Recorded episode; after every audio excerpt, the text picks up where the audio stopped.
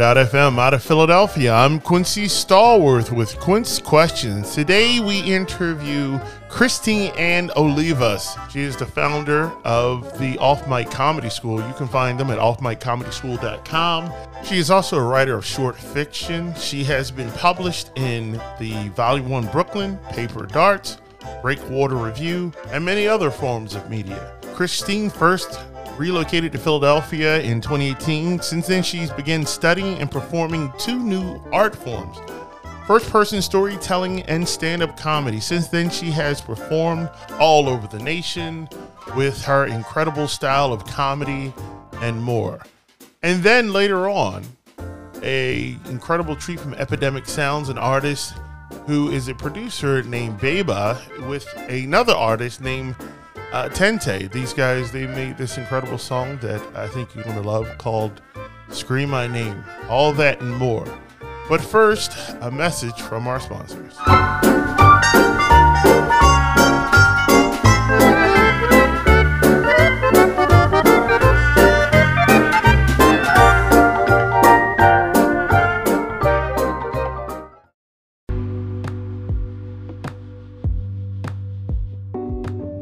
Your brand is operating on your behalf 24 hours a day, and brand consistency builds confidence. At 1030 Designs, we help you build brand confidence by creating cohesive logos, social media posts, websites, and marketing materials so your audience knows who you are at a glance. We're here to help, and we're ready to get busy for you. Visit us at 1030designs.com today. That's 1030 designs.com.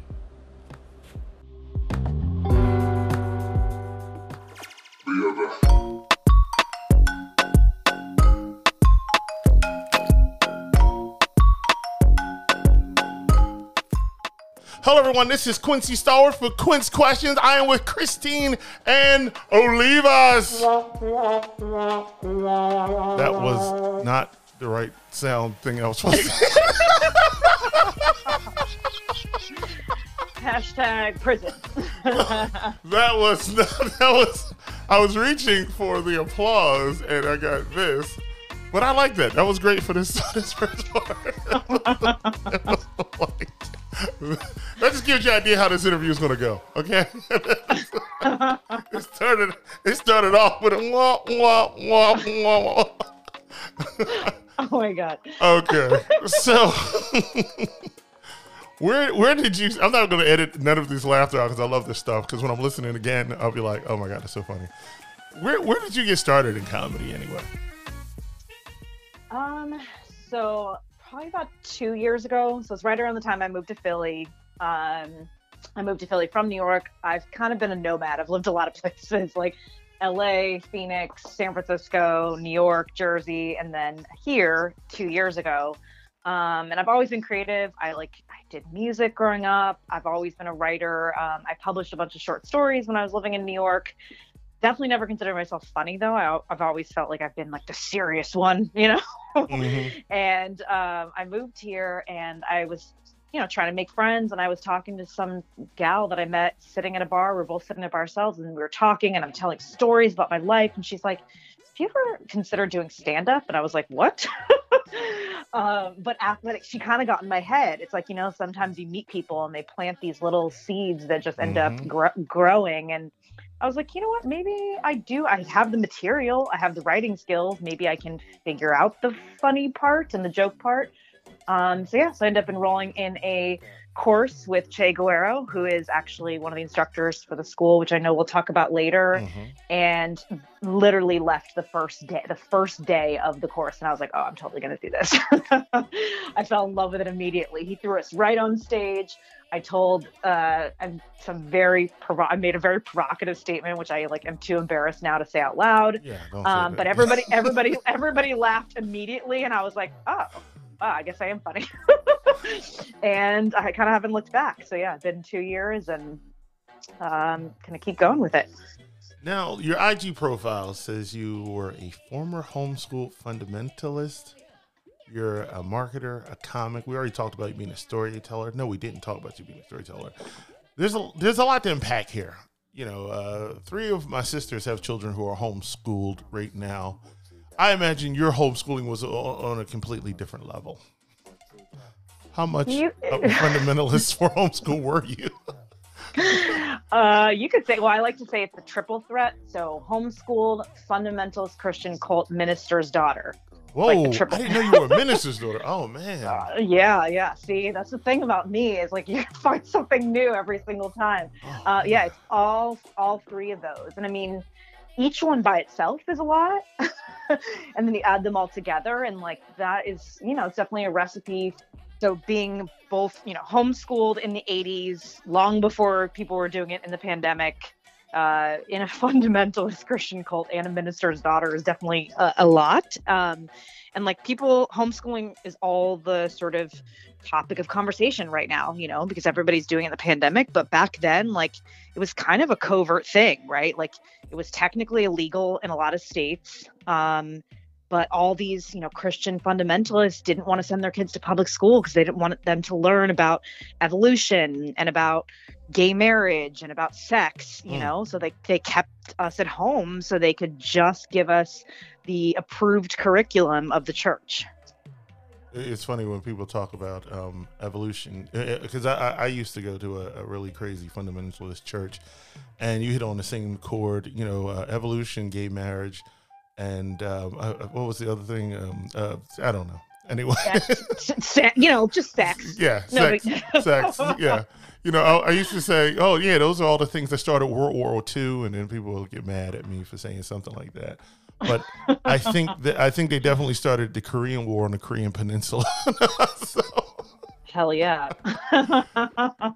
so, you know, how does one get out of that? I mean, you hear so many stories. I mean, you know, I, I've watched the uh, the, uh, the the Mormons, uh, the ex Mormon thing on uh, Lifetime, where he would have to escape the Mormon faith, and they would they would have a contact on the outside, and it was all covert, and then the Mormon men would be driving by your house every two hours, you know, to see if the person's inside.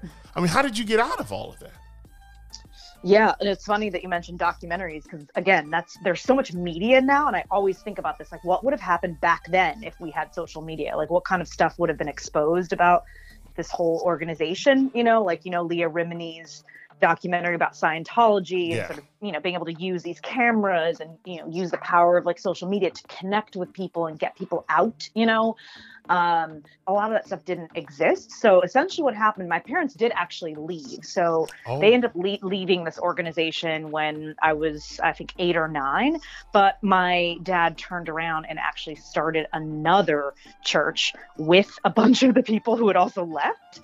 So, like, in a weird way, it kind of just replicated it. So, certain things got slightly looser. Like, right. the the cult w- was it was a cult. I mean, if you look up the criteria of a cult, the mind control, the time and sleep deprivation, Oh, no. the spies, all those things were there. Um, but uh, yeah, so my parents did voluntarily leave. But the thing is, when you just take 200 people from one organization and you set up shop, uh, even if it's the rules are slightly looser, you don't really leave, you know. And so I think that was probably one of the biggest disappointments of my life. Is I remember thinking at the time, like, oh, we're gonna be free, you know, and then it's like, oh no, oh no, we're not actually free. We're still can only wear skirts, and we still can only talk about hell and we still don't believe and, and eh, that this this and this and we still can't talk to people of other religion you know so it's like Wow. it, it loose it loosened the sort of barriers a little bit and my parents did eventually enroll me in high school which was probably another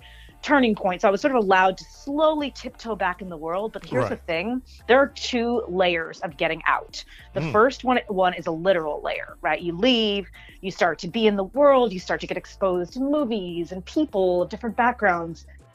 But the emotional getting out and like the mental getting out takes much longer, Wow. you know?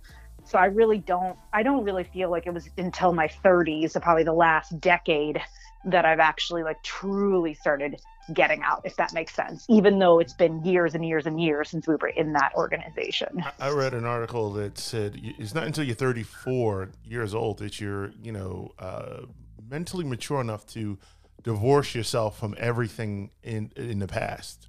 hmm And uh, yeah, I agree. I agree. It takes it takes time to get out of that thing emotionally. Uh, getting out but do you moved a lot? So was, were you like on the run or something, or is this like a, a secret kind of interview, or were you like, you know? I mean, I think because here, well, here's the thing. My background kind of created two opposing worlds. So one world is like the world of isolation and super strict rules and doctrine, right? Mm-hmm.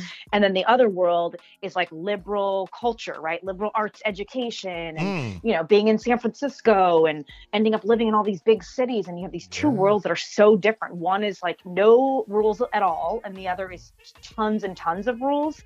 Um and so I think like yeah, I think in a lot of ways I sort of had to those two worlds kind of had to like come together and for me to figure out which pieces I wanted because there's a part of the cult life that's really attractive. Let's be honest. The world is so lonely, the world is too, super chaotic and like there's something kind of nice about like belonging to a group, you know?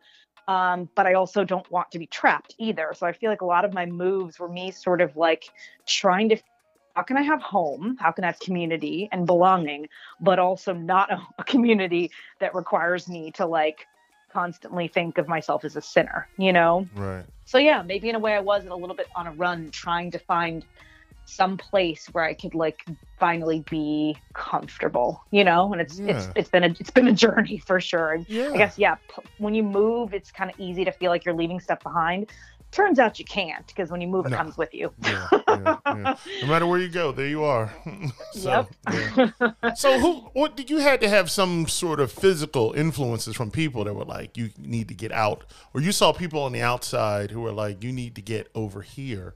You know, uh, like you said, you were exposed to the city. I'm sure in San Francisco, you ran into someone it was like, girl, you need to get out, especially black women. They like, girl, you need to get away from that mother and then come around here and, and hang with us, whatever.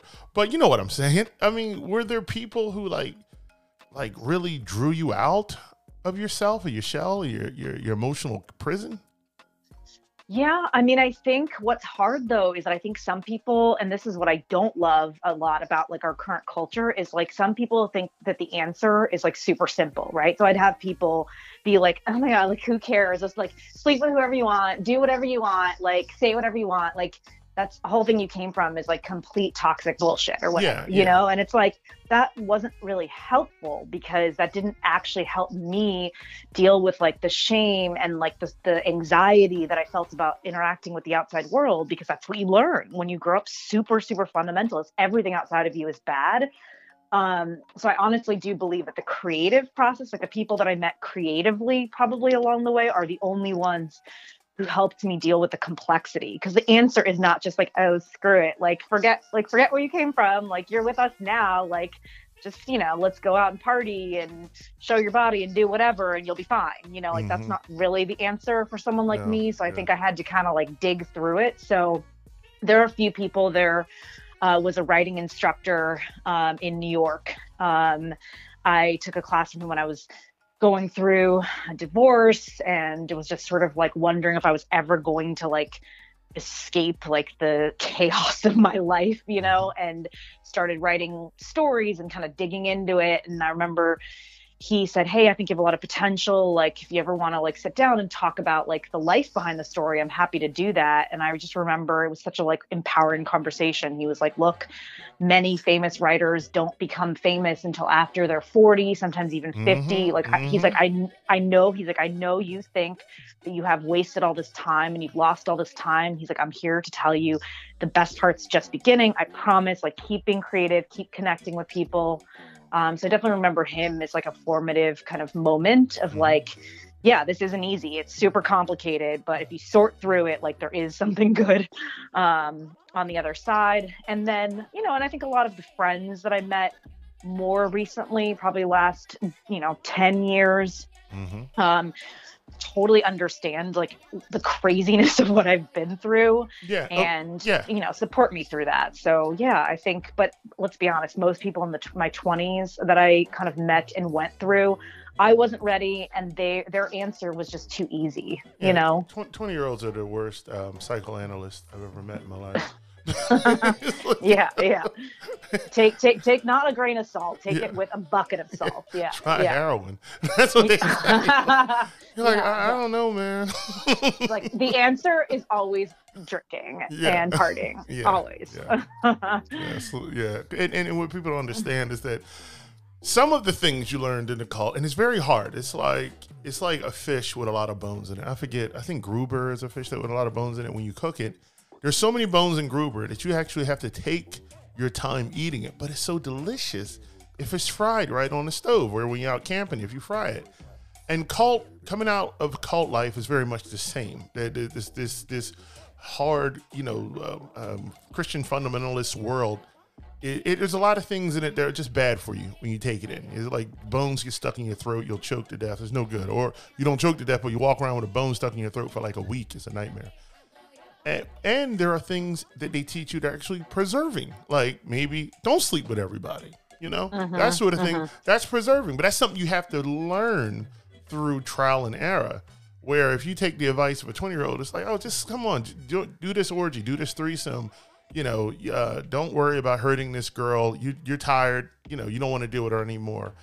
And and and that's when you create a mess for yourself. And and then you'll see people because they they they kind of chuck the baby out with the bathwater. They then rubber band back to that to that Christian fundamentalist lifestyle. And you're like, wait a second, you you were like certain people I know were gay when they were young. Now they're like, oh, gays are destroying America. And you're like, well, I remember, I do remember you being with a guy and you guys being serious. What happened? You know, so there is, there is, yeah, it is a very challenging thing. But you know, you're strong. You fought, you figured that out though.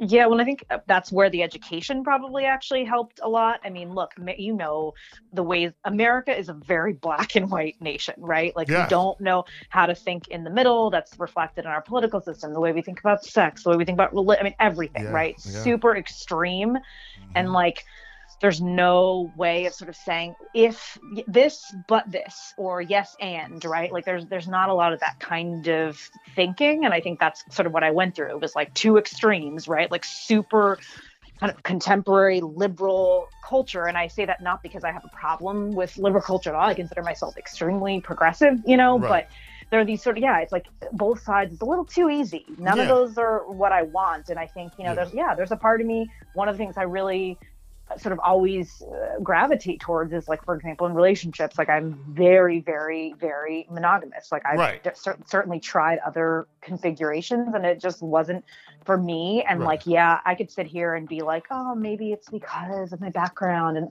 look at this point i know what i know right. and that's one area where maybe the cult did impact me and that's okay because that's how i feel safe and i feel comfortable right. but i also believe that people can do whatever the hell they want and they're not going to burn for it so it's like yeah. you can have you can sort of develop this in between perspective and i think that my liberal arts education um, you know, at Stanford, but also a little bit at the high school that I went to, mm-hmm. was really helpful in that because when you study English or history or languages at like a really good school, which I wish, you know, more people had access to, which is a whole nother conversation. But when you have that opportunity to study like that, you learn how to see things in the middle and how to create a world where it doesn't have to be so extreme. Um, so I think that was probably really, I think that probably, in a weird way, let's say education saved me. The church didn't save me.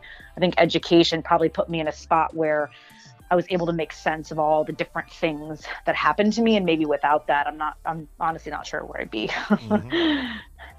Let me take a moment to reintroduce you. I am with the founder of the Off Mic Comedy School. She is an incredible comedian, marketer, and uh, just all around great life person.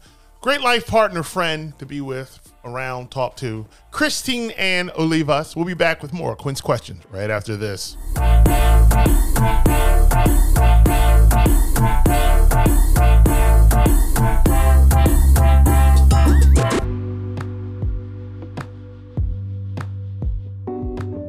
Your brand is operating on your behalf 24 hours a day, and brand consistency builds confidence. At 1030 Designs, we help you build brand confidence by creating cohesive logos, social media posts, websites, and marketing materials so your audience knows who you are at a glance. We're here to help, and we're ready to get busy for you. Visit us at 1030designs.com today. That's 1030 com.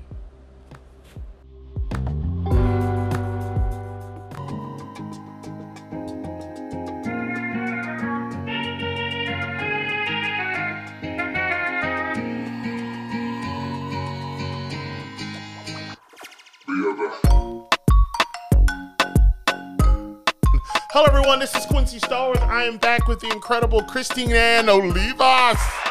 There's the applause. There's the people. Hello, everyone. She's here. You see how happy you make the crowd. You, are such a, a, a, crowd pleaser. That's that's a compliment. I hope. I'll hey, I'll take it. I want to please. I want to please as many people as possible, but not everyone. Yeah, if, that, if, if that's possible. so I've watched your comedy on YouTube, and and you're you're good and getting better, and and you're and, and, and I'm a fan as well. You know, I'm, I'm I'm but I'm sadly because you're good and getting better. I'm not a huge fan. You see, I'm a huge fan of failed comedians like Fozzie Bear. so, sorry. uh, yeah, a, a, Denver comedian I interviewed named Movita talked about how her career be- began with comedy classes and comedy courses in a comedy school. You know, how did you come to realize that comedians, especially like new ones, needed some guidance? Um, yeah, I mean, I kind of did a ranty Facebook post about this like a month ago mm-hmm. because mm-hmm. I was sort of comedians in some weird way. I don't know why, but think of themselves as like exceptions, and I don't know where that comes from what, because what every exceptions? Um like that the rules of normal growth and progress and learning don't apply you know? Oh, so yeah, yeah.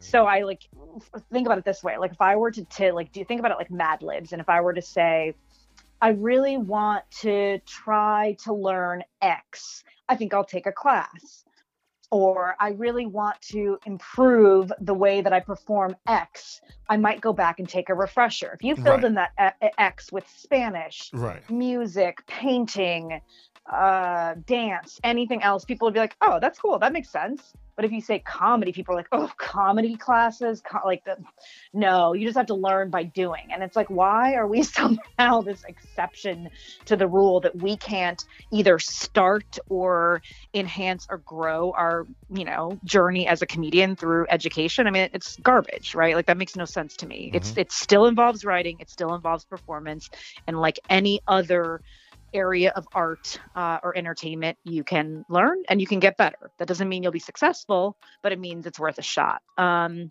so I've always sort of believed, partially because I started my own journey uh, with a course, but I've always mm. believed that it will definitely accelerate you as a newer person to mm-hmm. have mm-hmm. kind of the tutelage of a really experienced person, you know, like a Jake Matera or a Che Guerra or Latisse, right? Like if you're going to work with these very experienced people, it's going to accelerate when you start. And if you're kind of stuck or you just want to get better, it's going to take you to the next level, assuming you put the work in. Um, so yeah, I've been I've been a fan for my own personal reasons, but I've also seen it play out for other people, and I refuse to believe that stand-up comedy is somehow like the one area that right, you can't right. learn mm-hmm. in. Come on. Mm-hmm. if I wanted to crochet, you got to take a crochet class, you know, or watch a lot of YouTube. Something. Sure. something. Um, now you got the schools. uh, you, you you you bring the school. You raise it from the ground. You're the Professor X with hair, and you walk of this school that you created. You know who are your instructors? Who are your uh, Jean Greys and uh, Wolverines and Scotts. Uh-huh. I think that is a com- Ex- comic book reference, yes. but uh. That's, one, that's one area that will, might go over my head. But I think I think I know. Um, so I mean, look, I started with the people that are qualified in the two key areas, right? So to teach anything, right. I think one, you have to have done it successfully. Mm-hmm. Uh, and two, you have to be good at teaching it. So you can't just have one or the other. Um, you can't go. I'm not going to go take a class from a guitarist who's never once performed or never, right, right. you know, done a solo, uh, you know, con- concert or something. And I'm not going to take guitar lessons from someone who only does it but hasn't taught it. And it's right. the same thing. So I went out of my way. All the instructors. There are some specialized instructors, for example, who haven't necessarily been doing what they've been doing for 10, 15 years, but every single person who teaches with the school, which is now, I think we're up to nine instructors in different areas, have all performed, headlined, been at the sort of top of their craft, um, and then also had teaching experience. Um, So those two things I think are are crucial because otherwise, why not just go watch it on YouTube, right? If you're going to pay, Right. and I, I look, and at the end of the day, I respect people's investment. If you're going to pay for something, you want to pay for sort of that next level. You don't want self-taught people. You want people who have headlined, who have recorded albums, but who Mhm. also know how to take that craft and break it down into like actionable steps uh, that will build and actually like know how to build a curriculum because it is a program and it is training and you pay for it. yeah, yeah. Now you have uh, you have different levels of this uh, this thing. You have a. Uh, uh, uh, I was looking on the uh, on the I think Thursday's episode, and you had some things on there I wanted to ask you about. Uh, you had you you don't always have all not all the classes are for the same age group. You uh, and not even for uh, the, the same type of uh, subject is taught in the same class. For example, you have stand up for adults. You also have comedy for youth. You have crowd work and improv. Improv. You and then you have a section called afternoon workshops. You know, this is this is literally a, a, a college. This is a university, a university of comedy. See you. You see. you see? See you? Yeah, yeah, See yeah. Copyright you, you 2000. see me. Copyright 2020 Quincy Star. Quincy questions. Uh, who's the marketer now? Yeah. So you know, this is. I mean, this is. Uh, I, I see. Uh, there was a school, uh, um, a movie about Hamburger University a couple years, uh, maybe tw- tw- mm, thirty years ago, and it was basically about. Uh, it was a ghost, uh, ghost joke uh, movie about McDonald's University College and Wendy's University College. But you actually have a college, a university of comedy here, that you know this probably will live on beyond your years. So you know, for anyone who gets involved, this is serious work. This isn't just, you know, I'm not going to show up with and uh, and start farting in front of the class and, they're, you know, I'm going to get an A or I'm going to get a certificate at the end of this, you know, because, you know, I can eat black beans and, and do that. You know, th- this is, uh, you know, this is serious. So, you know, how did you craft a curriculum together? You- Yeah, so I mean, I think we, the, I want it to be modular. So what I mean by that is I want it to be both modular and linear. So Mhm. you can enter at any point and just take something and be done. That's fine. Hmm. Come in, take the 101, be done. Right. Come in, take a 201, be done. Come Hmm. in, take a workshop and be done. But there obviously is a progression, right? So with stand up, you could start with 101, then you could take 201, then you could take crowd work, and you have, you know, that's a pretty complete little track there. Uh, same thing for improv. We have improv 101 on this. I'm actually tonight or tomorrow going to be adding advanced improv with a focus on acting. So you could potentially have an improv track. Um, crowd work is also good for improv. You could take dark comedies. I mean, it's designed in a way so you can come in, take one, but if you wanted to take two, three, four, you can. Mm. And the most exciting part is like, I never wanted to force multiple courses on people, right? Like, I'm not going to be like, you must take three classes and then you're a comic. Like, that's that's a little too far even for me. Right. But what I've already started to notice is that's just happening on its own. Yeah, because number one, right. people are getting like falling in love with the instructor. They're falling in love with the experience that we've created, which is really high touch. You know, we have a Facebook group. We pay people for their first show. We have tons of free resources. We have the weekly open mic. We send really detailed calendar invites and syllabi. I mean, we, it's a Mhm. good experience. And so, you know, we had someone, uh, three graduates of Jake's show sign up for 201 already Mm-hmm. by themselves. No prompting. We weren't like, hey, you now have to take 201 or you Right. can't perform. They just did it on their own. We have an established Philly comic who's done feature sets who recently signed up for 201 dark comedy and the producing workshop just on her own. Like we didn't ask her to take 3. She just wanted to because we've created good curriculum, good experience. We have we did a survey uh, about 2 weeks ago of our existing students and 100% of students gave us a 5. They gave their instructors a 5 and I think 55% of folks said they would take another course. So there you go. people love structure, and that's you know it's funny because I had an associate. Who to, his name is Keeman Jackson. He teaches martial arts in Willingboro, and he didn't do a belt system at all, even though he went through a belt system to develop his third and second Dan black belt in martial arts. But because people wanted to be ranked and they wanted to have a complete understanding and they wanted to be able to fight as good as he is, he had to develop a system, and it's it's uh and, and his his his students are like you know they're like cult members and they they follow him. And as i'm listening to you i'm like maybe she's subconsciously starting another cult. And if she is i want you to know i want in as an enforcer. I will make them drink that kool-aid You know, it's so funny that you say that, and not to go back to the very beginning, but yes. that is absolutely one of those ways you can integrate your past without. It's like it's same, like you don't even know you're method. I know, but but it, but recently I have realized that I am, and it's sort of like same methods, but. Uh-huh more positive, healthy but outcome. Yeah, yeah. Like I think I had mentioned. Yeah, so I, I don't know if I mentioned this uh, before, but my so my father, in a lot of ways, even though he's not a marketer by mm-hmm. trade or, or, profession or anything, mm-hmm. he did a lot of mark sort of guerrilla marketing when he was part of the cult, like a mm-hmm. banner flying over a Supreme Court justice's ceremony, mm-hmm. basically calling for Americans to pray for this guy's death so that the Supreme Court could overturn Roe v. Wade. And it's like that's an mm. extreme you know sort of inhumane objective but hey flying a banner over a ceremony like that's that's reach. That's that's reach and awareness and impressions right there you know? So we, we just got to get him to join the Off Mic Comedy School. You can really i think he could i think he could be funny. It's actually a shame a shame that he'll probably never hear about it but uh, um but yeah no i totally i totally agree and it's sort of like there's a fine line between cult and community you know? Yeah. Um and I think, yeah, a feeling of belonging, but giving people choice. That's the difference. I was not given a choice before. It was like, you must right. be here from on Sunday from 9 a.m. right. to 9 p.m. You must wear what? this. You must read this. That's, oh, yeah. That's all day, dog. I know. I know. And the food sucked too. So it's not like we even got like See what I'm talking about. See what I'm talking good, about. No, without without good food, church really is a prison. You know. Yeah, yeah, uh, yeah.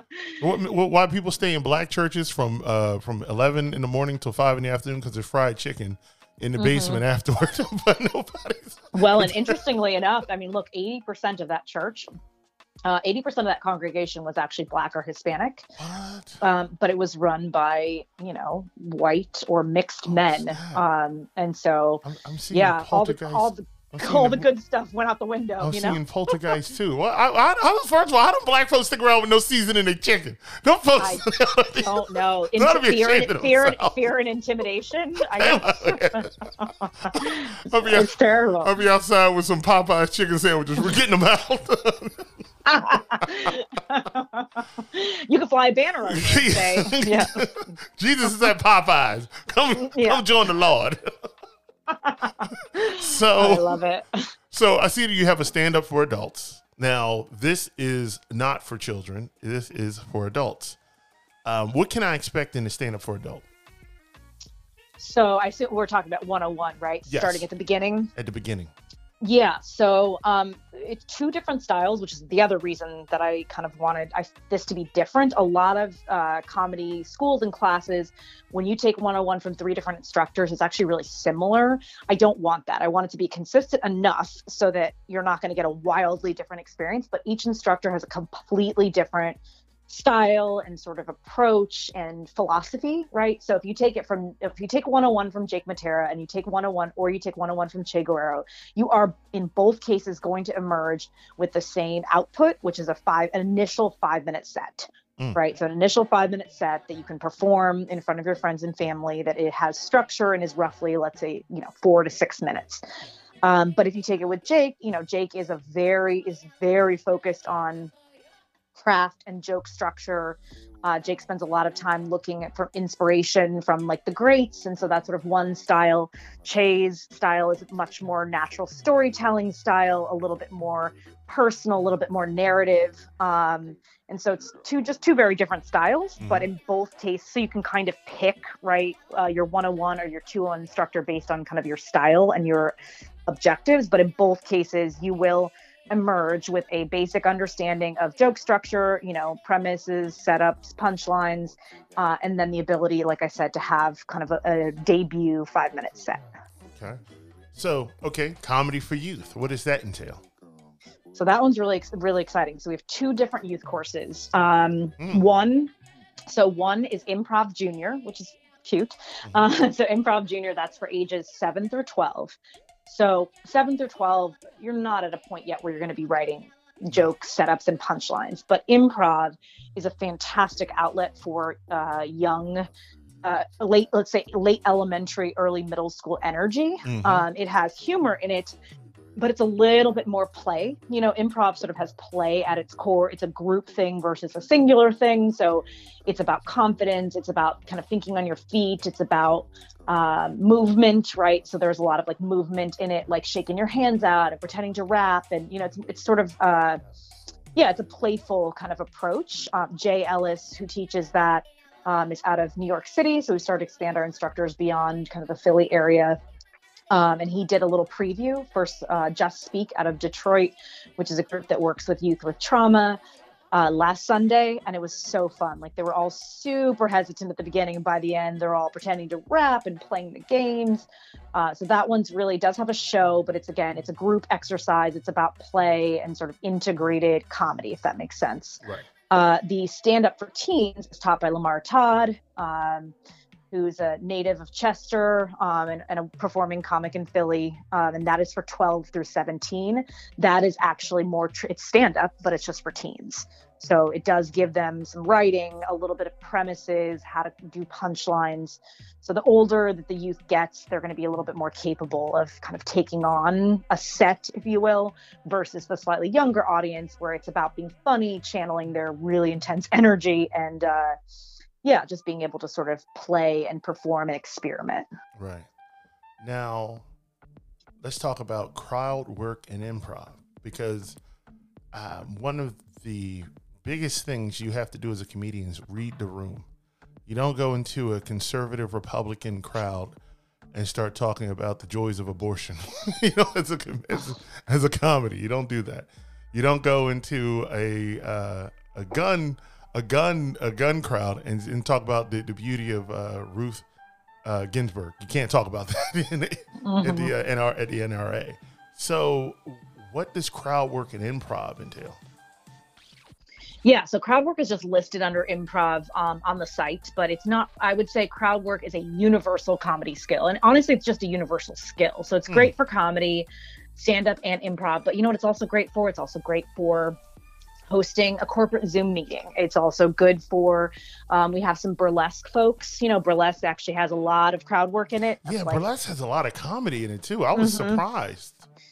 Yeah, yeah. So there is some crowd work is pretty universal. Like that's a, a skill that anybody who hosts or performs or want to inter- wants to interact with the audience more dynamically can use. Um, a lot of the exercises are actually improv in nature, but um, yeah, I would say the two sort of things that make crowd work an amazing class. So number one.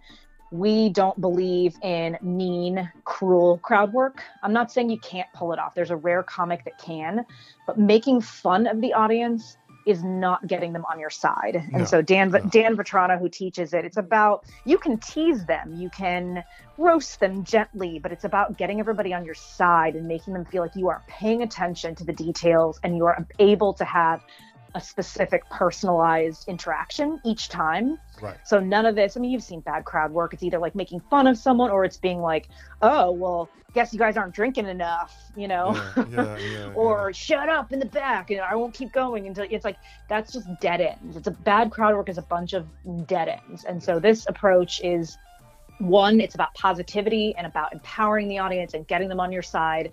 And then two, sort of coming up with through exercises, sort of various ways to uh, make those interactions uh, easier because I think it is a hard skill for a lot of people to uh, take on. Um, so the current crowd work course uh, graduates in a week. Their class show is on the 16th, and it's actually called Double Booked. And the premise of the show is that a comedy show and a bachelorette party accidentally got booked on the same night. Um, so it's going to be really fun. And the crowd work students from that class will actually be interacting with the bachelorettes and sort of, it, it's going to be fun. It's a real um, way, even though it's on Zoom, to kind of recreate the experience of what might happen in real life. All right. And then I want to ask you about the afternoon workshop. All of these things I needed to know and needed to get recorded. What's the afternoon workshop? Yeah, so the afternoon workshop is a focus, a very focused like topic or skill that doesn't necessarily warrant a full like multi-week course, right? So all the courses we just talked about are either 4, 6 or 8 weeks, right? So they're longer, you're building a skill. The afternoon workshops are for something that's like, "Hey, I could learn that in 3 hours or I could play with that in 3 hours." It's a refinement, it's a specific topic. So to give you an example, we have one coming up next Sunday called Dark Comedy Workshop. It's four hours and it's about incorpor- better incorporating dark jokes into your set. Because a lot of times when people will do like dark or sacrilegious mm-hmm, or very b- mm-hmm. blue humor, the audience gets a little turned off and then it's hard to sort of hold them back in. So no. Cassandra, yeah, so Cassandra D is teaching that. Um, she uh, was supposed to, they it got postponed because of COVID, but she and Jake Matera were co-recording an album together, so they're really good friends. Um, and she's teaching, she's sort of the master of jokes about suicide and mental illness and being able to sort of still keep the tone light and keep the audience engaged. the stuff she writes on Cass- Cassandra, she, I, I used to accidentally call her Cassandra. She was like Cassandra. I was like, okay. Cassandra D writes some of the funniest, darkest stuff on Twitter. And then I wonder, do I need to rescue this woman? so then I see totally. another tweet, and I'm like, "Oh, she didn't kill herself. That's good." so that that's sort of how she keeps you engaged, right? And yeah. that's part of that's part of the mastery is like, "Oh no, it's it, it's a joke, or is it?" Right? Yeah. Kind of yeah. kind of what you want. So yeah, so she's teaching that. That's just a workshop, though, right? You're not going to teach a six week course on just dark comedy, but no. it's a really good workshop, and then in January, uh, Polly, Sam, and I, who run a ton of the school's operations and a bunch of shows, are doing a workshop on producing and promoting a comedy show. That's mm-hmm. a three hour workshop. We've run it once already, and it was really successful. So, yeah, the workshops um, net net are basically kind of singular focused topics or skills that are good for one afternoon. And obviously, they're a little bit more affordable because it's just three or four hours. Mm. Let me take a moment to reintroduce you. I am with the incredible founder of the Off Mic Comedy School, uh, and she's a co producer of No Mo Sexual FOMO, which is, which is a uh, great title. we'll be back with more Quince Questions right after this.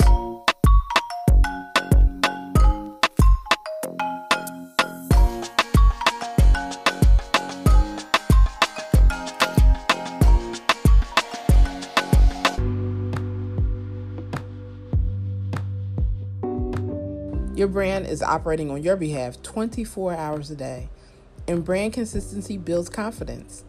At 1030 Designs, we help you build brand confidence by creating cohesive logos, social media posts, websites, and marketing materials so your audience knows who you are at a glance. We're here to help, and we're ready to get busy for you. Visit us at 1030designs.com today. That's 1030 designs com.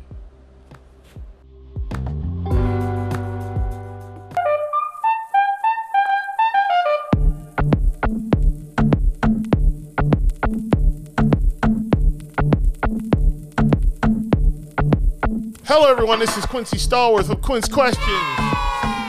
No, no, yeah, yeah, yeah. I know you're not excited. Come on, give it up, give it up for Christine Ann Olivas.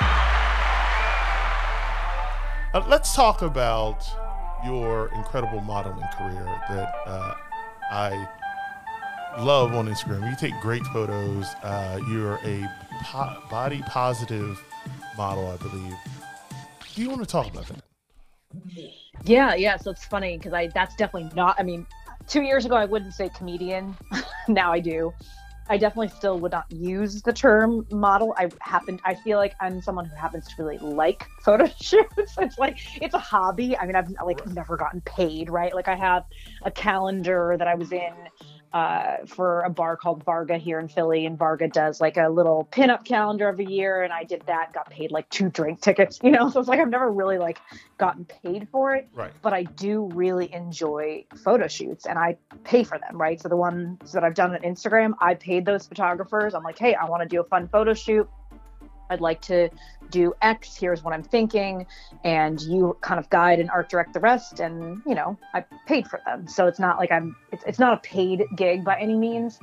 Um, but I really enjoy doing it. I think it's really important given my background, you know, like you are definitely not supposed to uh, love or um, focus on your body growing up in a super conservative church. And if anything, it's sinful because it distracts men. And hey, Eve ruined it all for us by being temp- temp- temptation, you know. So it's sort of like women are held like women are held extra responsible for the sins of men, which I think is garbage. One of, um, one of my churches, I heard a pastor say that if you wear a dress and it leans a man into sexual desire, then you're partially responsible.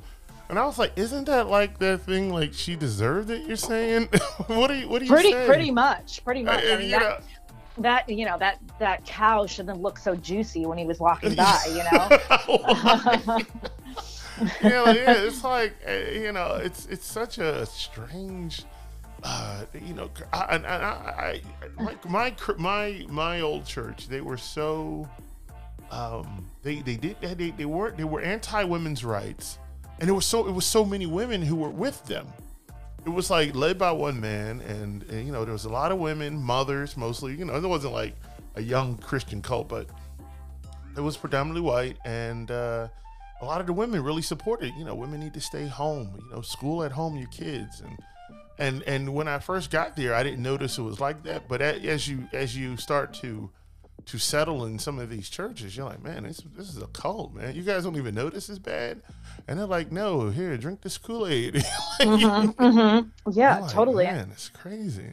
Yeah, I mean it's it's it's sort of channeling and projecting all blame for something that, by the way, in most cases isn't is just consensual adult sex, right? Yes. But it's cha- channeling yeah. all blame into a body a body that was you were born with, you know. So I think it's just there's so many layers of uh, shame and um trauma kind of involved in that but yeah i think for me just kind of continuing to channel that in some in a positive way that also has like i try to combine like jokes or messages or stories into the photos because they mm-hmm. all meant something to me at that particular moment in time based on what i was going through um and uh, side note i'm actually currently trying to get pregnant right now um, okay. So that that last not right now. so, no, not, not like at this moment of recording. But could you could you tell uh, him to, to stop yeah, bumping yeah. the microphone? I know, I know. Keep it down over there.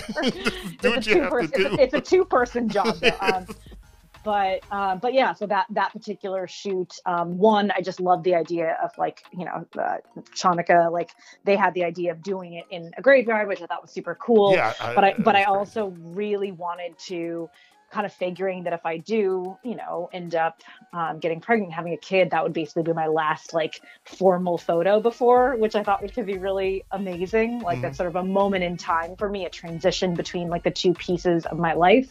Um, so yeah, I had a lot of fun doing it. And I don't know if you could see it, but that bodysuit has snakes all over it. So I just love that. it's like it's it's Eve, right? I mean, you want to talk yeah, Eve? Like there are literally yeah. snakes on it.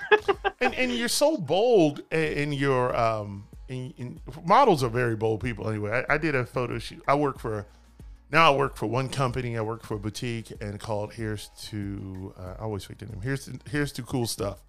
And and and the models are like always nude behind me. I I never turn around. But it's just like you guys are so bold. I wouldn't take my clothes. I don't like take. I wouldn't take my clothes off around men. And you know, I'm I'm the guy who go to Planet Fitness and I'll, I'll take a shower when I get home. But you know, you, you guys, that's how you, I know you, uh, you are a model. I mean, even though you may say I'm not one according to my own standards, you definitely are a model because you have this boldness and this fearlessness and this strength in your, in your photography. I mean, you can see in the eyes that you're not frightened of the camera. You're not frightened. Oh, my mom might see this, or you know, you're not like that. And that's and that, that that's uh, thanks to the photographer too. Uh, she she did incredible work and the photo lady she shot with, I can't pronounce Hanukkah, Hanukkah Lewinsky. Very good. Mm-hmm. Very, very, yeah. very great work. Yeah, they're both really amazing Philly photographers because they they do a really good job like pulling the essence out of people, mm-hmm. you know. Mm-hmm. Um, and yeah, photo lady does obviously a lot of com- comedy headshots and stuff on stage, but she also has expanded into doing a lot of yeah kind of personal shoots and stuff and has done some really cool work on zoom during the pandemic. Um, hanukkah you know we did that was socially distanced right? Like she, you know, they didn't have to get anywhere near me um, in the graveyard. I just sort of struck a pose and you have a good camera and you can capture and Um, so that if people think you can't film during the pandemic, you certainly can. Obviously, it's freezing, so that was Yeah. another issue. but by the time I left, I was like, uh, Yeah. like my feet were cold and everything. But I love it. I, I don't. I can't explain again why I do it. It's just um, beyond the reasons that I've already discussed of sort of taking back some of the power and overcoming some of the the shame that you know my background attached to bodily displays. And, and you will shed that shame like a snake out of its skin. No, Ooh, no yes. pun on Eve or the snake. Um, yeah, yeah, you know, you know, Eve, Eve gets beat up pretty badly. You know, it's uh, you know, it's it's religion. Who else are we going to blame? When I can't find the remote, I actually blame my wife. So you know, it's- it's not- I feel like she's conspiring against me for the remote control. So, uh, th- th- okay, so at the Off Mic Comedy School, is there a graduation or? Yeah, so it kind of depends. So the afternoon workshops don't have one. I mean, it's three hours. You're not going to then do a show. So Right. those are, you know, a little bit more affordable, like I said earlier. But all of the multi week courses have shows. So we are right now in the end of fall semester. So we have one or two workshops remaining, but mostly we're in sort of like class show period right now. So we had Jake's 101 last Thursday. Uh, this coming Tuesday is uh, Che Guerrero's 101 graduation show. Latisse uh, taught 201 this semester. Her students have a showcase. Um, and Crowdwork, uh, the second uh, running of Crowdwork, has their crowd show that I mentioned earlier, uh, class show uh, double booked. So we still have three more class shows coming up between uh, right now and the 16th. Um, and I think what's cool about the graduation shows is, you know, I did a graduation show when I took my class two years ago, and every dollar for that graduation show went to the theater that taught the courses. For off mic, I will not do it that way. All the money goes to the students. Mm. So you take a course and you graduate and you perform and you make money for the first time as a performer. Uh, it's not a lot, you know, I mean, it's 20 to 60 bucks each, but that's really important to me. Like, let's start you out positively. Let's compensate you for the first time performing instead of pocketing it for ourselves. Um, so yeah, it should be really cool. I'm really excited for Che's on Tuesday since you know he was my instructor, so I can't wait to see his students debut. I'm Um, surprised your school isn't flooded with crackheads. I knew a crackhead with 20, 40 bucks. He, he tow your car on his own shoulder. fair, fair enough. Yeah. Like, uh, but yeah, we are featuring some local musicians as well. So to kind of break it up a little bit, so on Thursday we had to my my uh, friend To Be Frank. He did some music on Thursday. Um, on Tuesday, Jillian Markowitz, who's uh, very well known Philly comic and also does musical comedy, He's going to perform on Che's show. And then for Letitia's show, we have Nazir Artad, um, who debuted some rap, a rap album uh, this summer. So Mm. yeah, a little bit would be kind of a nice little local showcase. Folks get paid, they get to do their material in front of family and friends. It's gonna be awesome. Now the vaccine comes out, I think this summer or fall. This sum, it actually comes out this month for the wealthy, but for us, it comes out in the fall next fall. So for those of us who don't develop a bloodthirst comet, you know, bloodthirst for brains and, and eating human beings, those of us who are left to uh, survive the pandemic, uh, there must be a plans for a brick and mortar store or school for the Off Mic Comedy School. It has to be because this is the home of Larry Fine, Louis Feinberg, one of the Three Stooges. Uh, we have to have a school here. Yeah, it's interesting. So I haven't I haven't made a firm decision on that yet. Partially because yes, we can say it's a year out, but we don't know what's going to happen, right? Or they're like, "Oh, we ran out," or I don't know. I I mean, you know, or like or like or, so, or so, I don't know. There's going to be some sort of heist, and someone's going to steal all of it and like sell it on the. blo- I mean, we have no idea. So sure, You're giving me Let's- so many ideas. I know, I know. My you- next business, you my want- next business. You want in on this provi- heist? Yeah. This is Yeah. your idea. No, we'll call we'll call it pandemic provisions. Yeah. Um, so I, d- I mean, yes, fine. Let's say it's a year. I don't know what direction I want to take it in yet because first of all, one of the things I've loved about this is it's not a Philly only institution. By making it Ah, virtual, so by making it virtual, we have we've had three international students so far. We've had students from San Francisco, Um, we've had students from Chicago and Wisconsin. So we're kind of opening it up to the world. And I would be very concerned that if we're just like, hey, we opened, first of all, getting the capital to open a building in Philly might put us back in some of the problems that some of the other corporate offerings had. When you have a physical brick and mortar location, you end up Overhead. not being able to pay your instructors as much. Yeah, and not offering as good of an experience. So, uh, plus, I want I like the idea that anyone from anywhere can join, and it's accessible if you have a physical like mobility challenge or disability.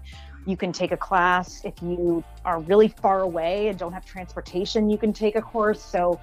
I want to think through that very carefully before I just say, yeah, the world's open, let's do this. Um, one option or one thought that I had is potentially we could partner with local businesses who are trying to get back on their feet and maybe do courses at local businesses and like rent their space, for example, in certain cities. But I don't want to, I don't know if I want to open an off mic building or like physical shop. I might want it to be different because that because we're different, you know? So I need I need to think through that. But if we go back in person, it's going to probably feel and look a little bit different as a brand. I work with a guy named Connor Mulholland. Connor is a funny MFer, white dude, but he could rock a black room. He's really funny. He don't even try. He's just really naturally good like that. Is there a way I can like gift him classes to the Off Mic Comedy School? Is there, you know, I need to get him. I need to get him to you guys.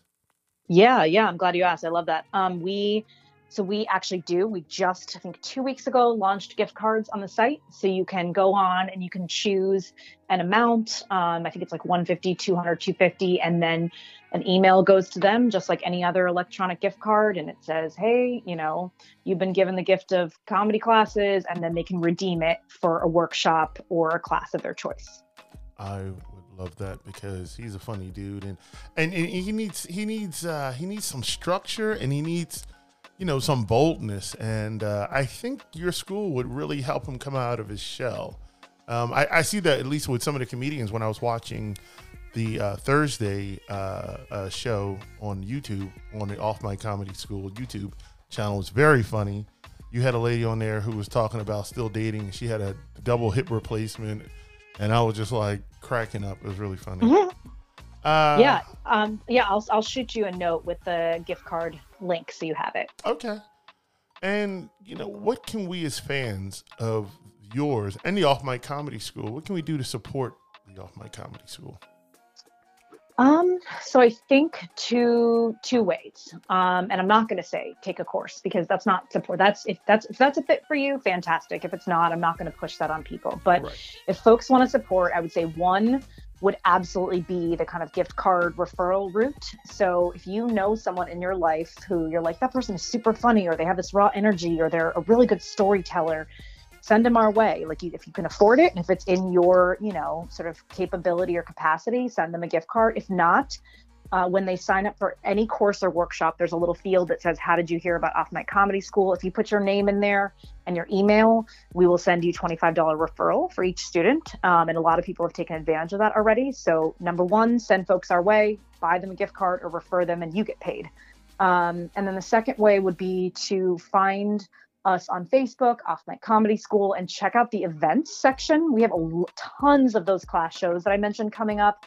Each one costs $4.99 to $5.99. It's not a lot of money, and every dollar goes to those students. So mm. I don't know, help make those public shows a success. Show up on Zoom, and every dollar, like I said, goes to sponsoring and paying their first show. So I think that would be awesome. Just go to Facebook, Off Mic Comedy School, and then click on the events tab that's that's.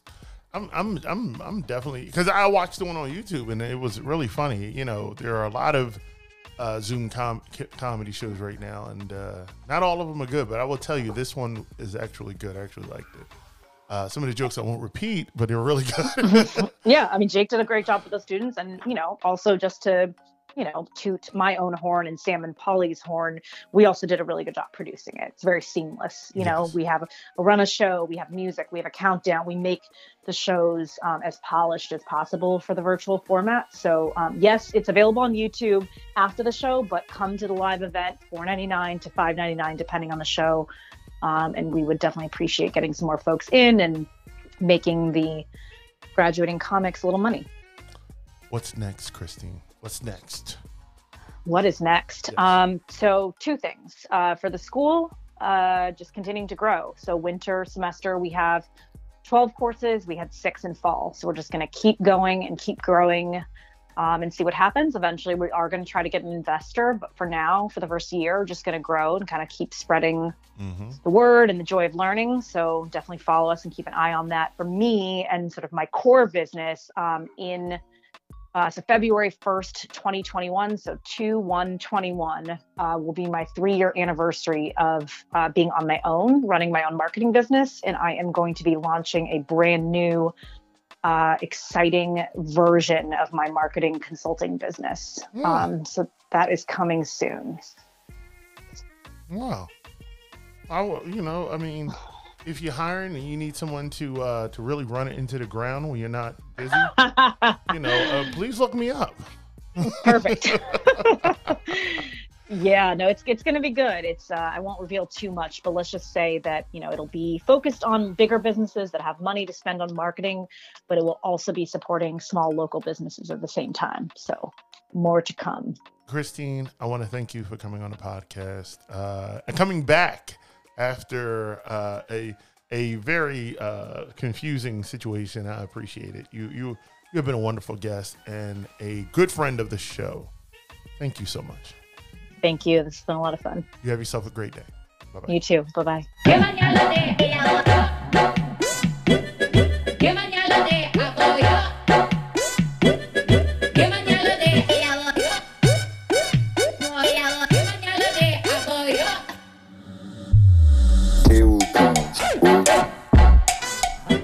Thank Christine Olivas for coming on. She is the co-founder of the Off Mic Comedy School. But of course, we are not done yet. We are now going to give you the epidemic sound artist of the episode or of the day.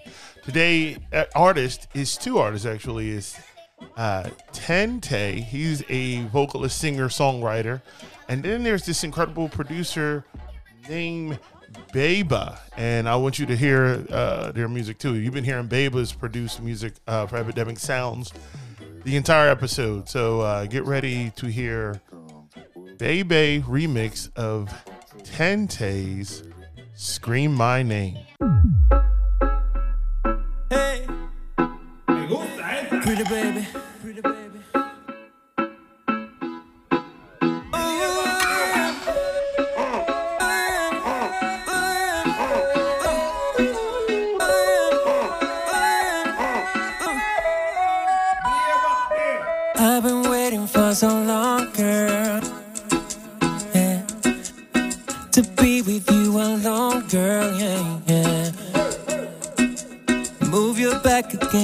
Against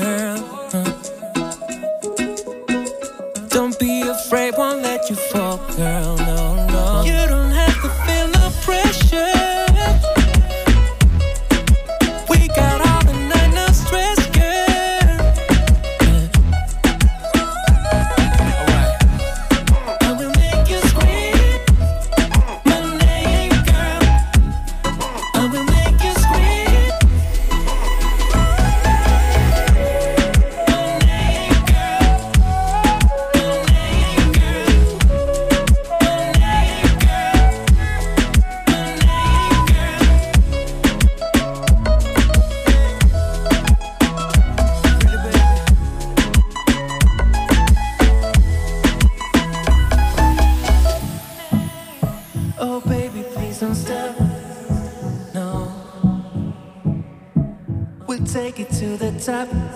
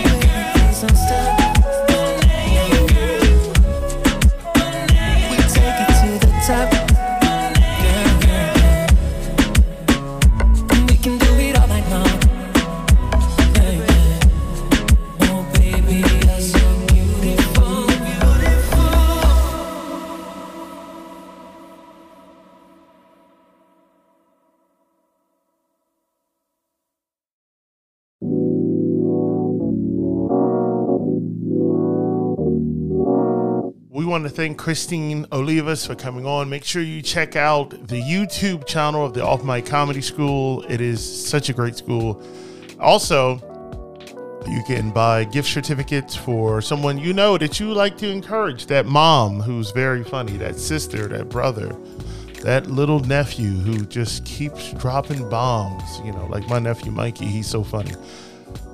Quince Questions has been a production of Anchor.fm and the good people over at Spotify. The music you heard was all provided to us by EpidemicSounds.com, and the artist of today was Tente, and he was produced and remixed with Beba. So make sure you check those out. They're on iTunes, Spotify, Instagram, so forth, so on, all listening platforms. We also want to thank the talented staff of 1030 Designs for crafting our logos and promotional materials. Please like and subscribe. Join the Quince Questions community on Facebook, Twitter, and Instagram. I'm Quincy Stallworth. Please have a great day. Uh, thank you for listening. And uh, as we get closer to the holiday, look forward to our special Festivus episode. All right. Take care, everyone.